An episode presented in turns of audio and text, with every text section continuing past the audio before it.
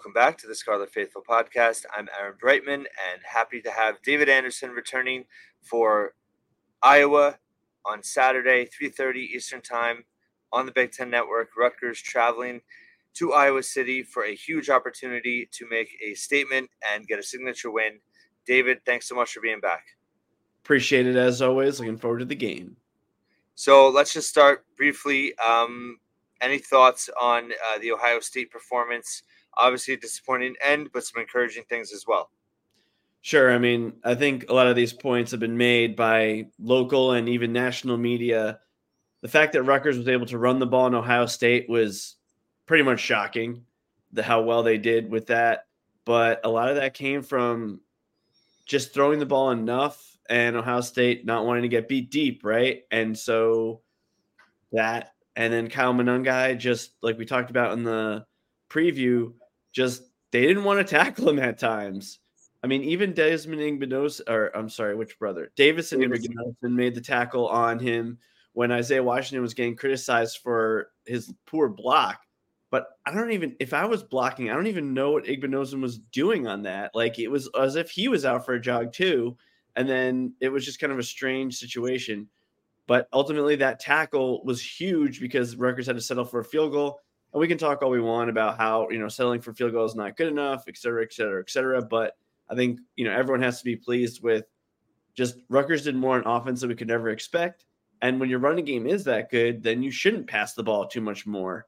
And then I was totally fine with the uh, the decision to make that pass that ultimately led to a pick six because, I mean, Sure. The law of averages would say you're not going to throw three pick sixes like in your three biggest games of the season, like in that manner. I mean, sure, the Wisconsin one was kind of they jumped a route, but this Ohio State and Michigan was just like a bounce of the ball and like a little bit of luck. You, you can't play scared like that. You have to take those shots. And in that situation, they had the lead. So it was the right time to try to go with a play that you had been practicing Ohio State was totally going to like suck up on the fact that he was blocking. And there was a window to throw that pass. It was small, but you know, that's the type of plays that you're going to have to make. And even then, you didn't expect them to return it for a touchdown. Let's say Ohio State just more likely the ball would be incomplete, or even if it's intercepted, you would assume that the guy would fall down diving for it and you wouldn't even have to tackle him. So, a lot of like weird things like that. But it was very exciting. And uh, Rutgers defense held up really well. I mean, you shut down two possible NFL first round draft picks in Harrison and Egbuka. I know Egbuka was coming off of injury, never really got going, but I, I mean, I, I, don't know what else you can say about how good Rutgers played. They played defensively, the game plan you needed to play. And really, it's that TreVeyon Henderson 65 yard catch and run that everyone's talked about. Maybe if Tyreem Powell's in there, it's a different story. Or Djabome with another year of experience is going to make that play. I don't know. Like that, but once he got off to the races, that that was kind of a play. But then Rutgers didn't quit either. If Ian Strong catches that pass, it's 28-23, right? Yep. If you right, and then you've been stopping him. So it was really exciting to watch, and probably a lot more exciting than this game this weekend might be. so there's that. Yeah, all great points. I agree, I, and I do agree with you. And I said this previously. I, I thought you know people that saying they sh- they were running it down their throat, sh- they shouldn't have thrown in that situation. I disagree as well. They should have absolutely thrown. My only gripe with it is that you've thrown to Monangai so little this year, and why not throw it to uh, you know one of your better pass uh, pass catchers in that situation? Just because up the middle, it's like that's a tough catch for anybody over your shoulder. The Especially for a guy that is that short. Yeah, well, right? and he's like, like you know, built. He's built like a rock. You know, right, he's built right. like a rock, but can move like you know a, a, gazelle. That's like his appeal as a runner. But you know, yeah, it's it's. uh So I I just thought the actual play call to him in that situation was was rough. But I do agree they had to throw the ball to score. You're not going to run it in twenty. You know, once they got into the red zone, they showed they it was very difficult to run it. You got to be able to throw it. But anyway, excellent points as always let's just get into the Iowa game. Um, I, I, know, uh, and I had a former Iowa player on this week, and he harped on it. I know you wanted to harp on it as well, um, because it does seem like this really could be the difference in the game, and that we're talking about special teams. For sure. I mean, when you watch Iowa, they're their field position is obviously crucial. They really struggle to put together long touchdown drives. Their uh, game against Northwestern, their first score was set up by a block punt, and it was impressive because the guy who blocked it was being picked up by the back line of pass of uh, punt protection, and he just kind of willed himself through there and just shoved the guy back, got a hand up, and was able to tip that ball, setting them up for favorable uh, field position. And then, of course, as we've already talked about on an earlier podcast, I think the Cooper DeJean punt return against Minnesota that was called back, if would have probably won that game for them too. If, if that happens, you're looking at an eight and two, or I'm sorry, what would they be? They'd be eight and one, eight and one Iowa squad. Uh, personally, I, I think that was a, that was correctly called a fair catch. And the reason I say that is because if you're the coverage team, as someone who's played on coverage, there's no way that you are going to go in guns blazing to tackle a guy if you think he might have called a fair catch. That if you hit him, you're going to give them 15 free yards and put them in field goal range. There's no way that you're going to do that in the modern game. And that was how we were coached, you know, almost 20 years ago now when I was playing. So I, I, think that was kind of it looked to me like if, if there's any way possible that you're waving your arm, it's a fair catch. Now, that shouldn't take away from the fact that the guy is an amazing returner. We saw his interception return last year against Rutgers was a key difference in the game.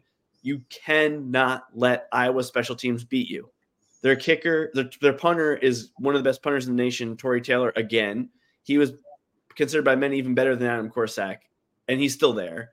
And then their kicker has been up and down. He missed a kick last week, but then he also hit a game winning 50 plus yarder after Northwestern was basically celebrating like they had won the game because they forced a fourth down with 14 was 18 seconds left.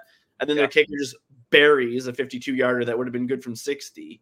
So, you know, there there you cannot let their return game, field goal kicker, punter, anyone, gunners, every anything. You cannot blow this game on special teams. And that's why I wanted to talk about it first, which is kind of what Jeffrey the Greek was saying. He thinks Iowa has a little bit of an advantage there. And you mentioned that the, it's pretty even, except for the return game where Iowa is definitely stronger.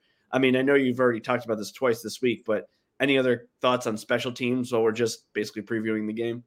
Yeah, well, you know, just going back to the DeJean uh, fair catch, like I kind of looked at it as almost like checking your swing in baseball. You know, it's like I felt like once he went just above the shoulder line, you know it's it's it's it's open to interpretation and like you you never should put yourself in that position you know and check swings get bad uh, poorly called all the mm. time but it's like once you get close it's it you know it's a split second decision like you said that makes a lot of sense in terms of how the coverage team is reacting um but yeah i, I totally agree with what you're saying i i think uh, this is just one of those games where i think any like not fluke play but any kind of like x factor play happens that could very easily be the difference. And whether that's a block punt, uh, uh, you know, a uh, deflected uh, field goal attempt, right, um, right. You know, I, I, think on the on the reverse, it's this is very much.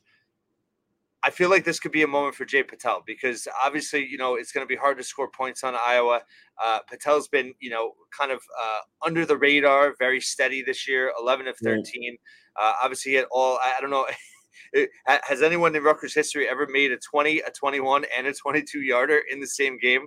I, I mean, if I had time, I would look it up, but maybe Keenan Startzel or Alex Falsinelli, maybe, but they, not, they don't even deep. back like that. Dig it deep on those names. I love it. But uh, yeah, so I mean, but he, you know, he's been. Uh, I think he's uh, he's only missed one kick. Uh, you know, he missed the 38 yarder on right. opening day that deflected off the post, and then he missed that 50 plus yarder Michigan. So every kick between 40 and 49 he's made. You know, he's right. been super consistent. This is going to be the biggest any kick he has on Saturday with the most pressure kick he's had in his career. So I'm really looking at him and how he's going to react to that. And then I just think in terms of um, the field position game, I, I feel like this is going to be truly like I'm not take, giving advice on gambling, but I would be shocked if the over hits in this game simply because I think both coaches are going to play it so conservatively, gambling on the fact that that one play is going to be the difference and who's going to get that one play. Maybe if that happens early, it opens up things later on, but I'm skeptical of that.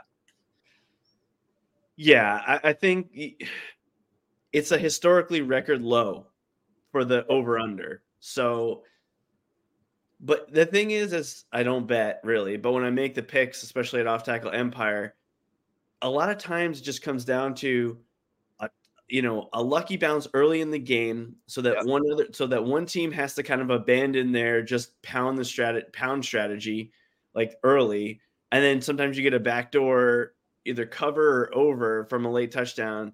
I mean, come on, Ohio State hit the spread last week and that was because they were just trying to get Marvin Harrison a touchdown, like when they should have been just running it into the line to get out of there with a victory, right? So yeah. it's entirely possible that you it hits the over. Like that's why I don't bet on stuff like that because yeah.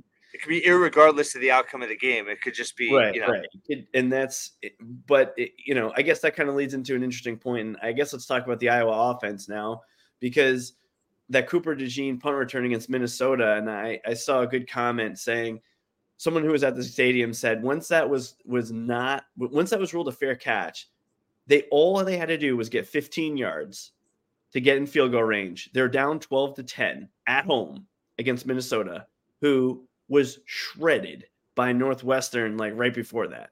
So it's not like Minnesota's defense is as good as they've been last year.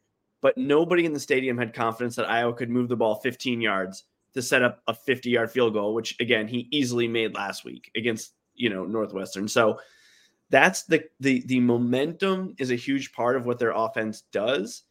I feel like their their offensive line, like Jeffrey the Greek was saying, is it's not bad. I, I saw by some metrics at worst they're the seventh best offensive line in the Big Ten at worst.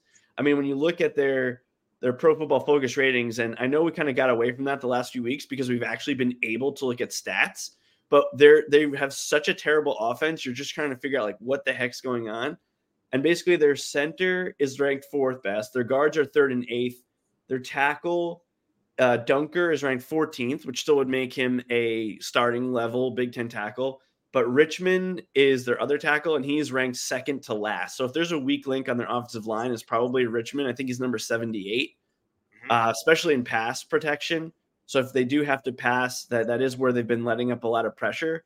But in the run game, I mean, they've been winning these games by either just running for big yards or a stat we talk about a lot with Rutgers is run success rate. So if it's third and one and you get two, that would be considered a successful run.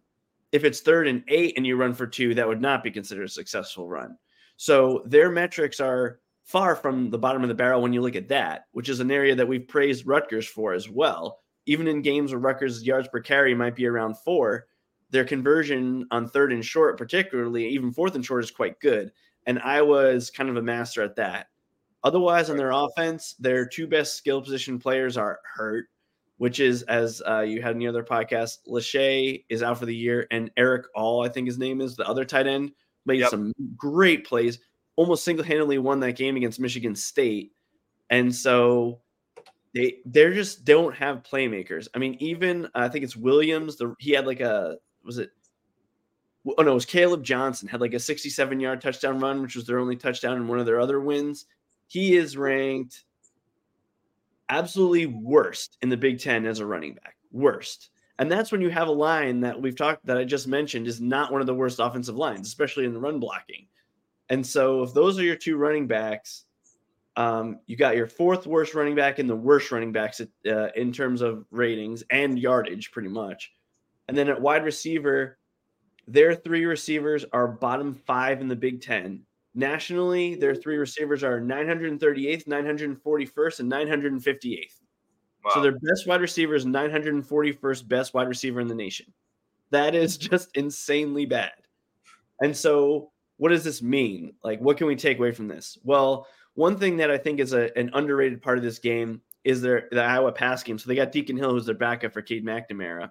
Right. And it seems like he's been coached almost like we saw Evan Simon in that Temple game last year, where if the guy is not wide open, he throws it nowhere near the guy, like nowhere near him. So sometimes it's just high, sometimes it's out of bounds. It's as if they're purposely trying to throw incomplete. They don't want to risk any sort of turnover. And so you watch it and it's like it's worse than watching the Jets or Giants, which is hard to say. It's it's it's literally more painful to watch than that because it's as if they're not trying to complete passes and all they're trying to do is get flags. They had more right. penalty yardage on pass interference and defensive holding and illegal contact against Northwestern than they did actual passing yardage, and they won. So, so it comes to this interesting question, like we talked about, the Michigan State. Michigan State's defense, they kind of like kind of sit back off receivers. They don't press them, and then they kind of get pick up opportunistic interceptions because they're almost baiting a quarterback into kind of throwing it in there. And so I don't know if Rutgers goes the route of like w- what they did against Ohio State, which is play press man coverage and like play tough, or if they almost slough off the receivers a little bit, not totally baiting them into throwing a pick, but if the throws off target, the the corner or the safety is not engaged with him to potentially make the play. I don't know what the game plan is. I think we've seen Rutgers play both ways. I think that their better strategy is to press up and don't let them get any momentum. But there is something to be said if your safeties can kind of hover around and pick off those terribly thrown balls. I mean, did I don't think Jimmy the Greek talked about that at all, but like from a Rutgers pass defense standpoint, I think there's some options there. And I've seen teams play it both ways against Iowa, both of which worked. I mean, any thoughts on the Iowa pass game? Yeah, I mean, well, what I was what I was focusing on, what I was just trying to look up was uh, turnover margin for both teams. I mean, uh, Iowa's turned it over six more times than Rutgers has this year, so they've turned it over 14 times. Rutgers has only turned it over eight times.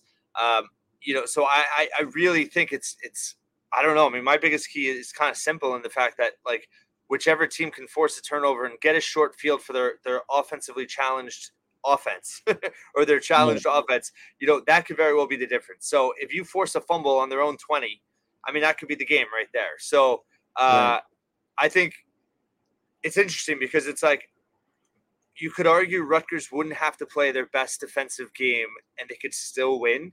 But I actually think they need to play their best defensive game because the margin for error is so thin that if you just have one bad play, that really could be the difference. And I think the challenge that they're going to have is, you know, that Ohio State game was so physical. And can they bring that same physicality? You know, is there a little bit of a, a, mental, emotional, physical hangover for this team? You know, offensive line as well. The way they were attacking Ohio State, obviously, it was a bit of a stomach punch in terms of how they lost. Uh, are they able to regroup and just be able to have that same effort and energy and urgency in that game? Because I'm I'm I'm rambling a little bit, but to flip the script, it's like Rutgers ran against Ohio State and no one expected it. Right. But yet Vegas is saying there's no way they're they're basically saying there's no way they're going to do that against Iowa. But is it really that different? Is it that they can't or is that they won't? Right. I, well, again, I don't think I think this is definitely a game that Rutgers would, would, would is going to throw less, right? And I, I, I think one key is you know, and we know the the one kind of I don't know if you call it weakness, but maybe the the the the um, the one issue that maybe Iowa defense you could say has is the the edge rushers, right? So can you get Wimsatt off the edge the way they did against uh, Indiana on that run? You know, like that, like one run like that could be the difference. So I think yeah. the chess match in this game for me is like fascinating. I love it. Um, and, and, and in terms of the Iowa offense, yeah, I think can the front four get consistent pressure? How much are we going to see safety blitzes? You know, I think we're going to see some at some point.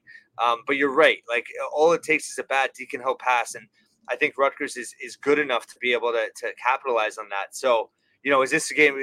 Talking about Cooper DeJean, you know, with that run back last year, is this a game that Shaquan Loyal, you know, who, who has had some great returns in his uh, career uh, of interceptions, you know, that would be huge too. So I, I just think it's it's yeah. even though it might not be a very exciting game, I feel like it's going to be such a tense on the edge of your seat game because it's just, you're looking for that one or two plays that's going to decide the game. Right. Well, that's where if you want to just wrap up with Iowa's offense, right? Um, they've won games where he threw for 37 yards and 65 yards. I mean, that is that's Rutgers one passing yard, eight passing yard type territory. How, how many attempts do you know? I don't have it off the top of my head. One of them, yeah. I think, he only had 10. Yeah, I figured. He, I know he's got games between ten and fifteen. Yeah. So, and his his, I mean, he's doing us a favor because by his uh, completion percentage is lower than Gavin Wimsatt, so he's not the worst in the country or in the conference. Can, uh, with David, can you imagine the the fallout uh, for if, if a Brian Ferentz led offense has like a career day?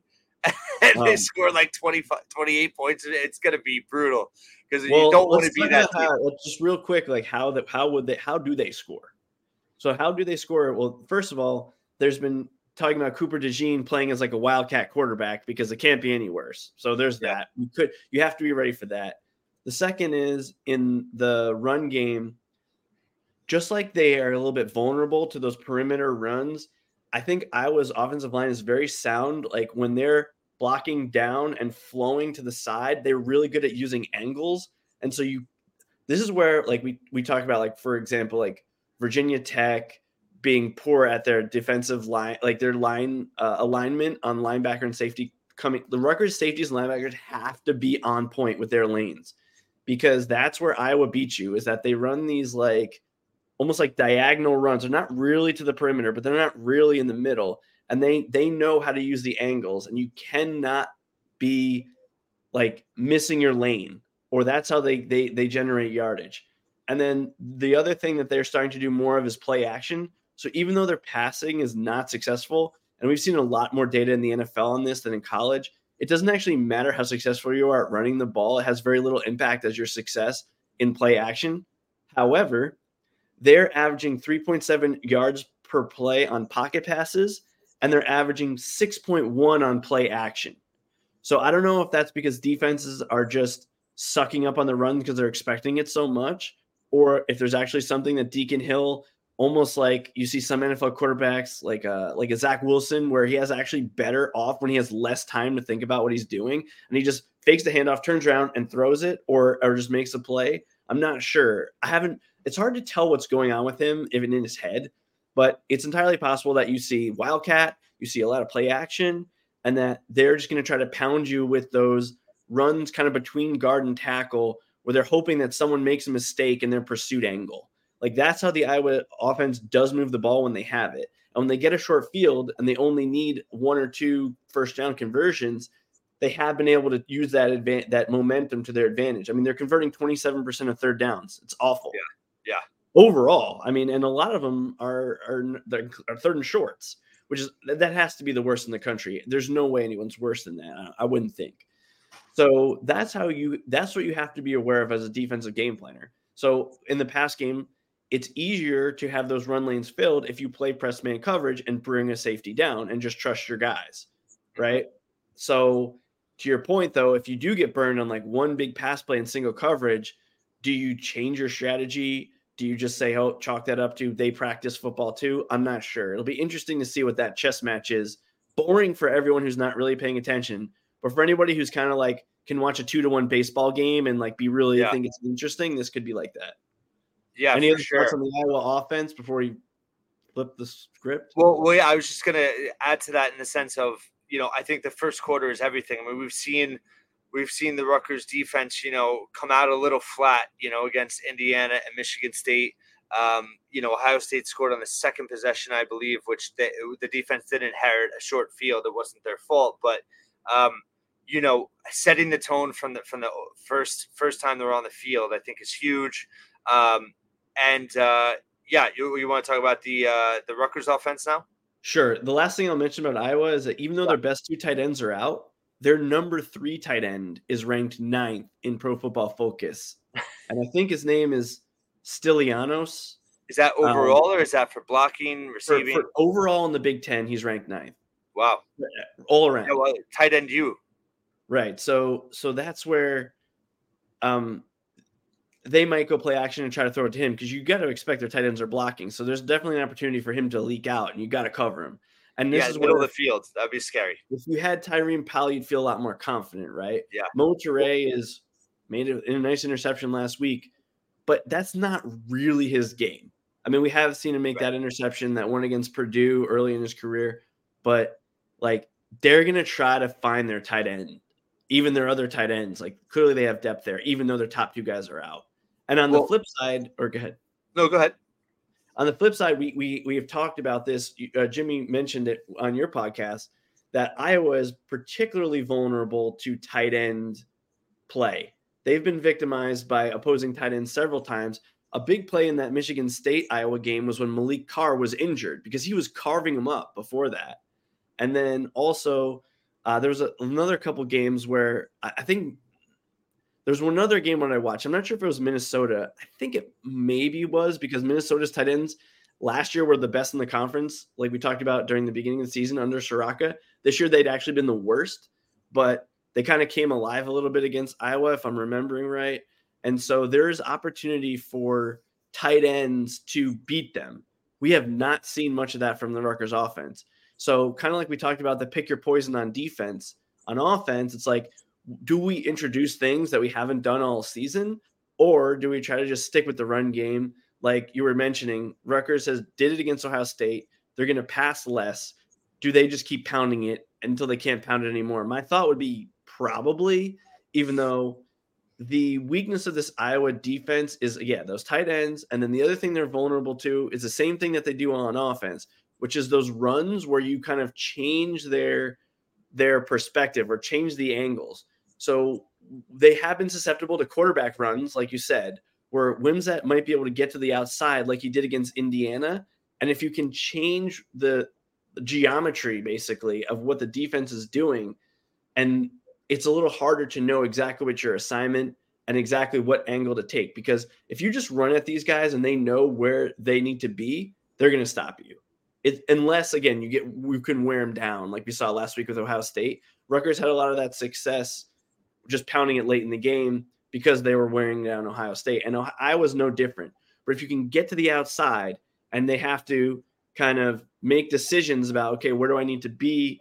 Then that's one way to to get there, and this works on passing plays as well. Their defensive backs, Sebastian Castro, is actually rated higher than Cooper DeJean He's the number one rated cornerback in the Big Ten. He might even be third nationally. Uh, Castro this year, he's been amazing. But how do you beat any cornerback that's that good? Well, you change their the angle that they're covering, right? So if you if you're a receiver and he thinks it's an in breaking route, but then your quarterback rolls outside, there's no way any cornerback can stay with it if you have a little bit of speed. So that's a place where if you can change where they're looking you're going to have to protect the edge so that there's no free rushers coming at Wimsatt. But if he can get to the outside, he should be able to run or pass successfully. And those are kind of the ways you can beat their defense. But the question is, how much do you do that and open yourself up to, you know, a sack or a negative play on the perimeter versus just keeping him safe in the middle? And and that'll be really interesting to see what happens with that. Two points on that. First off, I think that's one of the best things that Monangai does is being able to to to spurt out the you know off the edge, uh, you know where play maybe is even going up the middle, and the way he's able to bounce off like he did against Virginia Tech, like he did against Michigan State in those big TD runs. So I think that's encouraging and a great point that you made in terms of how potentially they could run off of uh, Iowa. And then the other thing I just wanted to go back to what you were saying about, um, you know, we, we know that they're you know digesting film and what did Rutgers have a weakness in against Ohio State? And that was, you know, covering TreVeyon Henderson with a linebacker in the middle of the field. Not saying Iowa would necessarily use a, a running back in that situation, but maybe they attack that same type of, uh, you know, situation with a tight end um, to try to get a linebacker in a bad angle again. So I think that's uh, curious. I, I think tight ends up the middle is definitely a vulnerability that, you know, something to watch for. But then on the flip side, you're right. I think that that Rutgers could uh, getting off that edge with Wimsatt or Monangai, I think is really huge. And then I, I I've said it like a broken record, but I feel like this is also a game that you can incorporate Aaron Young in some way because I feel like the way he uh, you know uh, can move and also catch passes out of the backfield can create a different look. And it really hasn't been something they've used in a, in a few weeks now. Yeah. Um, I mean, when we talk about it, right? Iowa, for example, they they beat Rutgers last year, completing one pass to a wide receiver. like th- that's just how it is. I mean, on the Rutgers side, I like both, like what you said, Monangai and Aaron Young. I think they have really good vision on those long stretch plays to the outside. That if you can protect like long enough and you can get them that that place, like Young had that really nice touchdown against in the bowl game where it was like that, where he kind of ran to the outside and there, it was kind of like chaos, and it was almost like a return, almost like a return in terms of how much space there was. Similarly, I think it was was it was it Monangai had that touchdown against Syracuse two years ago in the same exact way, where it was yep. kind of like almost I don't know if it's a toss, but it looked like a toss play in terms of how it worked itself out. And I feel like Rutgers has the ability to get out there, especially when, I mean, Gus Zilinskas and Brian Felter, the reason that they were not projected as starters in the beginning is they're a little bit more limited in size, but they have good mobility. So there's a good chance that you could see Rutgers kind of doing that same thing when they have the ball, is trying to get to the outside. But again, the question is do you risk negative plays versus if you think you can run up the middle and get two yards and stay closer to or fully on schedule? But I do think that there this to your point this is an aaron young possible game it's also a sam mm-hmm. brown game because i think he can when healthy he can kind of stiff arm guys a little bit better and get to the outside. He doesn't need like a free lane like an Aaron Young more so does because of his size to get to that perimeter. Sam Brown, we've seen him kind of like almost use his acceleration to get a little extra step where they're expecting it like a big blow and then he rather than lowering his shoulder he just kind of stiff arms not full power, but just stiff arms enough to then get to the outside, there might be an opportunity for that as well. I think there's a lot of different things that Rutgers can do in the run game, assuming that they're they can hold the defensive ends from Iowa because as as weak as they might be in pass uh, rush, they are not weak in run support at all. So that's going to be can they hold the point of attack on the outside, or can you blow up those guys who are trying to set the edge on defense? all these things could happen. It's going to be really interesting to watch how that goes. All right. So, my last question, and then your final thoughts. What's more of a risk? Uh, the game plan of just being fully committed to the run with the idea that you're eventually going to wear down the will and, and, the Iowa defense with the run game, which is extremely hard to do, or actually take some chances here and there thinking that maybe that isn't going to happen no matter what you do. And then your final thoughts. Well, I would say, and we didn't talk about this on the Ohio State preview, but one thing that Ohio State was doing poorly earlier in the year, and I think they really did a better job against Rutgers, was not telegraphing the run. When mm-hmm. Ohio State was playing Wisconsin, watching on TV, we could tell when they were going to run almost every time on first down. Like it just looked like a run. And yeah. so there's two things to do that. One is play action, and two is you just you jazz it up a little bit so that you it doesn't look like an obvious run. And that's one thing that the Iowa offense does really well. They'll go trips right, but they'll run the exact same play as they would do with, you know, 20 12 personnel. Like they do a really good job of dressing up the play, even though it's literally the same play. It just looks different from the outside. And so the alignment, it doesn't really impact you. Like when I play defensive end, like it didn't really impact me if there was receivers to the left or to the right. Like I'm very focused on what's happening inside the tackle box. And so I think Rutgers might employ some of the same things where, I mean, Iowa's got the number two and number five ranked linebackers, and their safeties are ranked like third and 12th in, in the Big Ten. So they've got guys who would be a number one linebacker, two guys who would be a number one linebacker on a Big Ten team, and two safeties who would be the number one safety on a Big Ten team. So I don't think just running up the gut is going to work.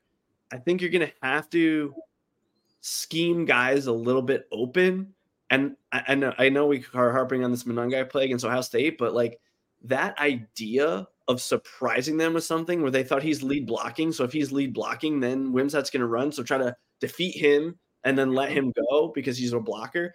Like those type of plays are can work. A, a tight end leaking out, a plays like that. I think to get the receivers going, we're going to have to do what we said. You're to have to get a rollout, and the guy's going to have to like kind of do like a comeback route, but yeah. not with the quarterback in the pocket. It's going to have to be outside, so you get an extra like half second or half step to feed that ball. But tight ends and running backs, yeah, everything's on the table in this game. I mean, do I think Rutgers can break the Iowa will? Not really, because nothing has broken their will this year other than their game against Penn State. Yep. But conversely, it's going to be very hard to break the will of Rutgers. So, I mean, I guess my final thought is that now that I live in ACC country, having lived in SEC country, it's and living in Pac 12 country before, I mean, it's like Am I excited for this game? Yes. Would it be more fun if I was excited for a game that probably was going to be 24 21 than 10 to 9? Yes. I mean, I, I think that what'll be interesting to see is if one team goes up early, like 10 0, and yeah. then sometimes the worst thing that can happen is you go up 10 nothing, and then the other team is like, all right, we got to just start doing stuff that are yeah. you know, stretching them out. Defense is backing off. They're playing cover two. Then you start getting something going. Now it's 10 7, and you have all the momentum. That'll be interesting to see. Um, honestly, I don't know how Ciarrocca is going to do it. I, that's what I was actually trying to look up is what he did last year against Iowa in that game when he was at Minnesota. It looks like uh Minnes they beat Minnesota 13 to 10. So whatever Ciarrocca did last year didn't work. I guess. defense. Yeah. So it's hard to say. I I, I think Rutgers going to try, if I had to make my best guess, of just doing what they did against Ohio State, because both defenses are quite similar in Ohio State and Iowa. You try to wear them down a little bit, and then even if you don't score points early, you have a shot that maybe that pays dividends down the line. I, I guess that's the best guess that I have. And then I think he'll have a couple plays schemed up that they're going to go to in a key spot, just like he did last week, where if the opportunity presents itself and you can go maybe uh, play we got two receivers right and they kind of cut inside and it lets a tight end flare out to the side outside. And maybe you get up a tight end against a corner and you have a size advantage. Maybe some plays like that you know fairly it's risky but it's a, pra- a play that you've been practicing all week that kind of makes you feel a little bit more confident. I feel like that's what they're going to do. And then if iowa does present themselves with like you know corners are playing back and they're giving you that six yard out route let's say it's second and 10 I think I think Wimsatt has shown enough that he's gonna he can throw those routes unless Iowa starts jumping him, which it's not really their style to jump. Last comment is just remember before the season we talked about how how much does Rutgers have to almost sell out to force turnovers versus just playing sound defense and get turnovers? Mm-hmm. For the most part, Iowa just plays sound defense and gets turnovers. It's not really their style to gamble for interceptions. So I think that those plays might be available. Like if you see a corner playing back, you you probably are going to be able to complete that ball unless they, you know, smartly before the play are are changing things up. I mean, their corners understand receiver route trees better than often the the opposing receivers do. And so if you play it like if they can read the exact route you're running, then they're going to jump it. And so maybe there's going to be some variability there. I mean, that that'll be really interesting to see. Like, I don't think I was going to feel like they have to gamble defensively to win this game unless Rutgers goes up by a few points, and then it might get interesting. And then we yeah, might have like we had last year, where where there it was higher scoring than anyone expected. Yeah, those are all excellent points. I, I think yeah, the dynamic of I, I think your point of if someone gets out to an unexpected lead early the other team potentially having an advantage where they're opening things up because it's not necessarily what you've been pl- planning against right all week. You're kind of preparing for this conservative you know run first approach and then if someone does is for their hand is forced to have to open up things it, it does make it more interesting. I i honestly would would be thrilled with like if it's three three in the third quarter because I think it would be so much more interesting to see. All right, who's going to make the first move? Who who's going to adjust here? Uh, you know how how long are they going to go until is up twenty one nothing in the third quarter? Like that's well, really yeah, of course, of course. But I am talking. I know, I know what you're saying. I know what you're saying. you know, because like, yes, I hope Rutgers is up twenty one nothing, but I think it would be a fascinating tell from a coaching perspective to see how Rutgers is going to handle that situation. I just think it would be really interesting to see.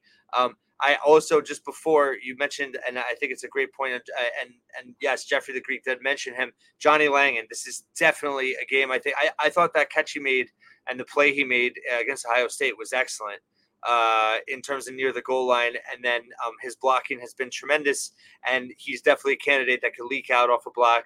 So I, I would love to see him get more involved. I mean, Bowman they barely thrown to, but um, you know that would be really interesting to see. And then I think yeah, it's just a matter of uh, not fl- who, who flinches first. You know, who, who who puts the ball on the ground, who makes a key mistake, whose lack of focus. I think one thing that hasn't been talked about at all is that this is gonna this is one of the toughest places to play in the country. Iowa has a great home field advantage. So I think, you know, Rutgers coming off of that game against Ohio State, going into this type of environment, the the the, the focus level obviously has to be uh, elite and they, they can't avoid any mental mistakes because that absolutely could make the difference. Yeah. I mean, and a lot of that comes to the coaching staff, right? They yep. have these guys yep. prepared. Um, I was looking back at Ciarrocca, so I said that Minnesota lost Iowa last year. They lost to them even in that magical 2019 season when Minnesota lost, it looks like 23 19. And then when he was at Penn State, they lost to Iowa 41 21 in 2020. So Ciarrocca is, I guess, 0 3. And so maybe there's a little extra motivation there. Maybe he'll try something differently, or maybe Ferentz has his number.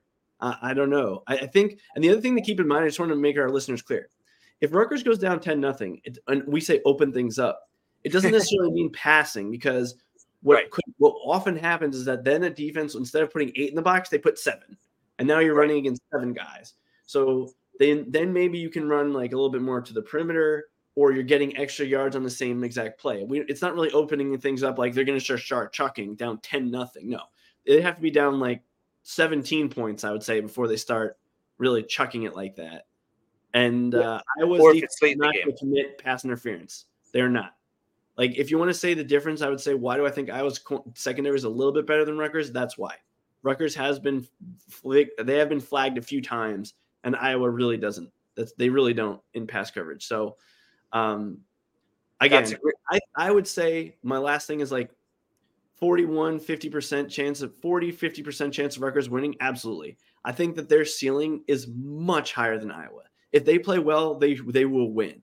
I think if Rutgers plays below average, I think Iowa's floor is higher and they're at home. And they just know they've been in so many of these close games. We've been praising Rutgers for winning one close game against Michigan State. The rest of their games have not been close, right? Like, I guess you could say Virginia Tech was a little bit close, but then it was 35 16, just like the Ohio State in reverse. Like, yep. not really a close game for four quarters. Whereas Iowa, they are used to this. Their fans are used to this. And so if you can if you can get a little bit of a margin, I'm not sure if they have the firepower to come back against it. And so that's where you know, I think again, I think if Rutgers plays a good game, they'll win. If they regardless of what Iowa does. Yeah, that's that's a great point. I, I think I think Rutgers needing to either be tied or with the lead in the fourth quarter is key. Obviously, they could be down one score and come back. But, you know, my last point was, you know, and everybody gets upset every week, and, and I'm not denying that there aren't bad calls, but I, I just have a different attitude in it. Like, I feel like I, I, never expect Rutgers to get the benefit of the doubt with the Big Ten officiating crew. I think not until they start win, like they're going to have to win games by overcoming the officiating. It's just that's what's going right. to have to happen. They're not going to get the calls in Iowa City that you think they should get. I'm not saying they're going to get blatantly screwed, but they have to be able to react and handle that adversity. I think it's definitely going to happen. And it's a matter of are they able to overcome that? I, I don't think there's ever going to be a game that Rutgers is going to be able to win saying, you know, they got all the calls. It's just never going to happen. And then they're not going to get the benefit of doubt that Iowa is going to get. It's just not well, going to happen. You got to keep in mind, right, as a fan, just think about how why did the Pac 12 get destroyed? It's because they couldn't get enough teams to the college football playoff. So there's again, this isn't like a conspiracy like the NFL where they literally right. don't have to call it fair. But in college, Big Ten wants an undefeated Michigan and undefeated Ohio State to one of them to the conference title game, and they want one of those teams to play a team with a good record from the West. Yep. So if if again, I don't think this game is going to be quote rigged because I don't right. think college they do that. But if it's a close call in Iowa City or and, and you know there could Rutgers be not getting that call. They're not. There, there's a tendency that yeah, you want Iowa. If you're the Big Ten, you want Iowa to have a better record so that if they end up in the in the Big Ten title game, yes, it looks yes. like a better game. Even yes. though you know Ohio State and Michigan also played Rutgers. At well, the end of the year, that number next to their name, people are going to be like Big Ten title game. They don't yep. want six and six, or I'm sorry, they don't want seven and five Iowa against like Michigan, and then it being a close game, and then you know, right. something weird happens. Like they don't want that. And so again, again, I am not saying it's rigged. I, I, I could have a talk all day about the NFL, but in college, I don't think it's rigged, but you're not getting a 50-50 call in no. Iowa City. You cannot bank on that. No, no, no, I don't think you are going to get a 40-60 call. Like I, I think it's yeah. just you know like it's just not going to happen. And everyone harps every week on four or five blatantly missed calls. And you know, first of all, I think it's just human error as part of it. The collegiate officials are not. Oh, I yeah. mean, they're they're insurance salesmen. They're card like they're, they're real people, right? Right. So I think sometimes the idea that like they're getting screwed, it's just they just make a mistake. Like eh, you know, it's just a bad mistake. It happens. This isn't their full time career job. Uh, but on the flip side, I think yeah, I, I think it's it, it, Rutgers has the it, it's not about, and I'm not saying the team thinks this, but it's like with it's like you can't you have to expect for things to go wrong. You have to expect that adversity, you know. And I think Schiano prepares them mentally for that because that's why they're so tough, and that's why you have to chop through it, and that's the whole mentality of that because they're going to have calls go against them on Saturday. They have to be able right. to overcome that to win. And even then, I would say in the in the aggregate, I think officiating as a whole has been even, if not slightly better for Rutgers this year. There are plenty yes. of calls that they've gotten this year that I'm like, there's no way they get that last year. I agree. I agree. And so, you know, they almost called that Ian Strong one a touchdown. I'm like, there's yep. no way. There's that's not a touchdown. Like, as I wish it was a touchdown. yeah, like, that, that, should not even be reviewed. It was so obviously an incompletion. Yeah, so it was a great, a great try. I mean, he almost had it.